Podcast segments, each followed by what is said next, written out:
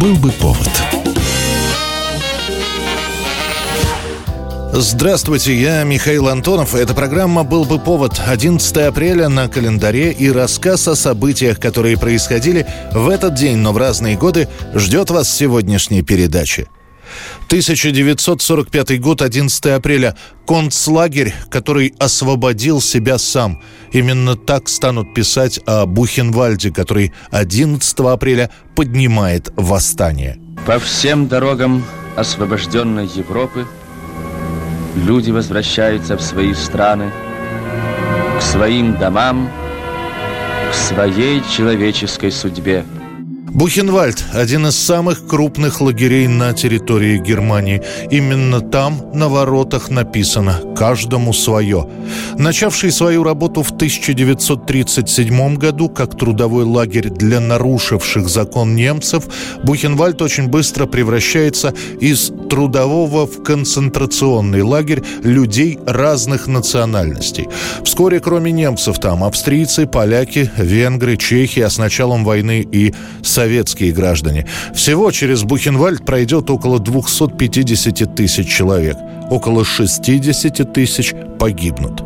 К весне 1945 года информация о том, что немцы вот-вот сдадут Берлин, доходит и до узников Бухенвальда. Там уже действует свое подполье, и восстание намечено на 1 апрельские числа. Но вскоре становится известно, что один из лагерей, он находится рядом с Бухенвальдом, примерно в 30 километрах, уже освобожден американцами. Тогда группа заключенных с помощью самодельного радиопередатчика, который работает всего на расстоянии нескольких километров, пытается выйти на связь с американскими или советскими войсками. Этим занимаются польский заключенный Гвидон Дамазин, в прошлом инженер-радиолюбитель, и русский военнопленный Константин Леонов. Они передают сигнал. На связи концентрационный лагерь Бухенвальд. СОС, просим о помощи. Они хотят нас эвакуировать. СС хотят нас уничтожить. Ответ придет через несколько минут. Концлагерю Бухенвальд, держитесь, спешим к вам на помощь командование Третьей армии. Это, по сути, и станет сигналом к восстанию. Лагерь Майданок немцы начали строить еще в конце 1940 года. Лагерь состоял из шести полей – и был обнесен двумя рядами колючей проволоки. Через нее был пропущен ток высокого напряжения. Сначала несколько групп заключенных штурмуют сторожевые вышки, после захватывают комендатуру, а дальше уже готовятся заключенные держать круговую оборону. Но спустя три часа уже в освобожденный лагерь входят подразделения Третьей армии США.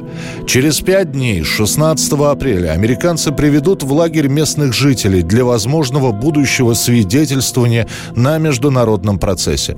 Большинство из пришедших немцев заявляют, что ничего не знали об этом лагере.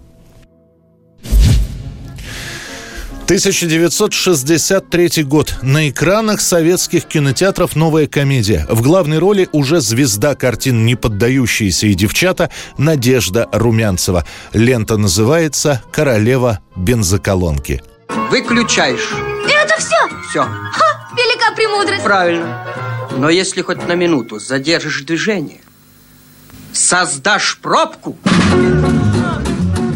Фильм доверяют снимать молодому режиссеру Николаю Литусу, который начинает съемки на черно-белой пленке, а на главную роль зовет эстонскую актрису Трие Луйк.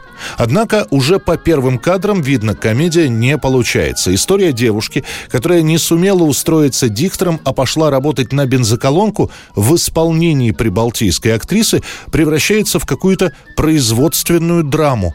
Приходится все переделывать и переснимать. 17-летнюю полтовчанку играет 32-летняя Надежда Румянцева. Сначала мечтала стать диктором на телевидении. Так. Не прошла по конкурсу что-то там с дикцией. А потом мечтала быть стюардессой на Ту-104. Но... Не вышло. Но зато осенью опять буду поступать в балет на льду. Эффектную профессию ищете. Люблю люблю все красивое. В остальных ролях в большинстве своем украинские актеры. Дело в том, что картину снимают на студии Давженко, поэтому украинский антураж присутствует везде. От фамилий героев Людмила «Добрый вечер», товарищ Борщ, товарищ Лопата, до географии. Фильм открывается с небольшой экскурсией по Киеву, а основное действие картины происходит на заправке на трассе Киев-Харьков. Да вы что он говорит? Он говорит, что если вы не заправите машину из яиц, вылупятся цыплята. Правильно, потому что опять весь не может Да нет, так как не стыдно, порожняком едет и не хочет груз захватить. Факт, это же факт, я возьму тебя почему-то... Ясно, берите груз и все. Да. Да что такое, если мы что... Инструкция! Тогда грузите. В итоге королева бензоколонки принесет в бюджет 15 миллионов рублей. И хоть этот фильм будет менее успешным, чем те же самые девчата, критика, в общем, доброжелательно отнесется к этой бесхитростной комедии. 2011 год, 11 апреля, сообщают о взрыве в Минском метро, который сразу же правоохранительными органами начнет трактоваться как теракт. Это был просто хлопок, потом такой темный дым, все, полумрак. Пару минут была тишина, а потом начались крики, все, и просто осколок, э, кусок мрамора, он летел вот из-под этого сумки, которая была внизу. Если бы я не пригнулся, мне бы как раз под шею этот э, срезало бы полностью голову. Так меня зацепило, голову рассекло, там как раз эти кровеносные сосуды, то есть кровь хлынула, я присел, я был в шоке, и кровь залила глаза. В 17.55 по местному времени на станции метро «Октябрьская», которая является пересадочной, раздается чудовищный грохот, после все заволакивает дымом. Это был час пик. Люди возвращаются домой с работы. На станции в этот момент находился поезд, поэтому в очаге поражения оказалось очень большое количество людей. Позже станет известно, взорвалось самодельное СВУ. 5 килограммов в тротиловом эквиваленте, начиненная резаной арматурой, гвоздями и металлическими шариками. 11 человек погибнут сразу, еще четверо скончаются чуть позже в больницах. В течение суток устанавливается исполнитель. Кто же этот человек, кто пронес взрывчатку в метро? Но вскоре выясняется, террорист не один. Спустя несколько часов задержаны два человека, Дмитрий Коновалов и Владислав Ковалев. Следствие выяснит, что задержанные никакие не оппозиционеры, не борцы с режимом, а просто хулиганы-пироманы, которые в итоге превратились в бомбистов. И до этого они экспериментировали со взрывчаткой. Ходили, баловались, экспериментировали, взрывали.